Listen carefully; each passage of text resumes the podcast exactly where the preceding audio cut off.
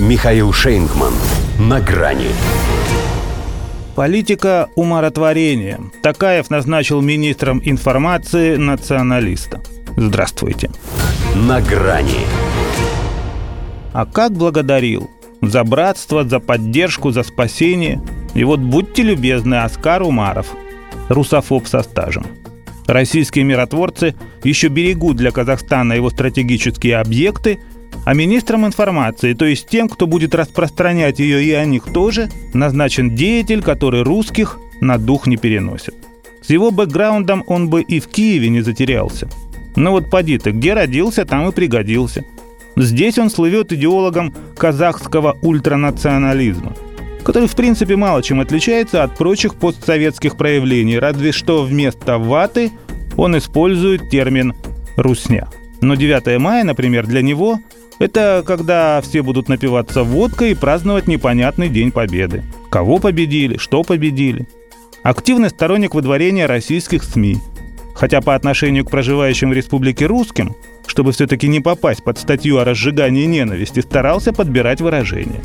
Всего лишь обзывал их навязанной диаспорой и советовал чувствовать себя обязанными, что вас, как колонизаторов в иных странах, никто не гонит.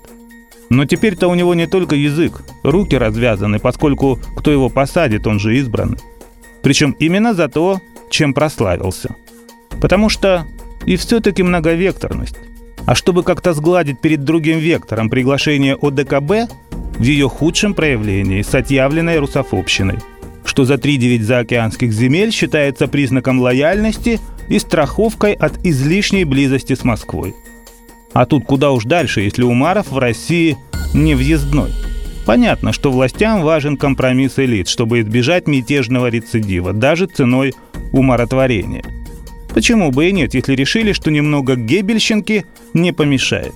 Им же надо отвлечь народ чем-то духоподъемно-националистическим, чтобы не мешал проводить реформы. Другое дело, что и в новом кабинете практически нет реформаторов.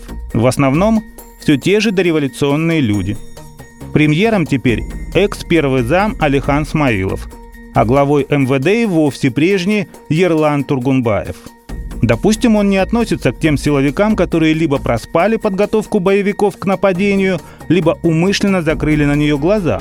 Но это же его людей закатывали в Алма-Ате в асфальт, поскольку кроме дубинок и отпугивающей пиротехники их ничем не вооружили. Даже когда уже стало понятно, что это война. И если товарищ пост сохранил, значит все правильно делал, как надо. Получается, что и президенту тоже Коль оставил того при себе. Хотя это теперь задача Умарова – объяснять почему. Из его возвышения, впрочем, еще совсем не следует, что к фамилии главы государства стоит добавить приставку «по». Дипломированный дипломат. Между прочим, выпускник МГИМО, он же, наверное, догадывается, что и нам не «по». Может, он хотя бы извинился – Мол, так и так, Восток дело тонкое, сами понимаете. Понимаем, конечно. Но ведь где тонко там рвется. Тем паче, если зашивать не собираются. До свидания. На грани с Михаилом Шейнгманом.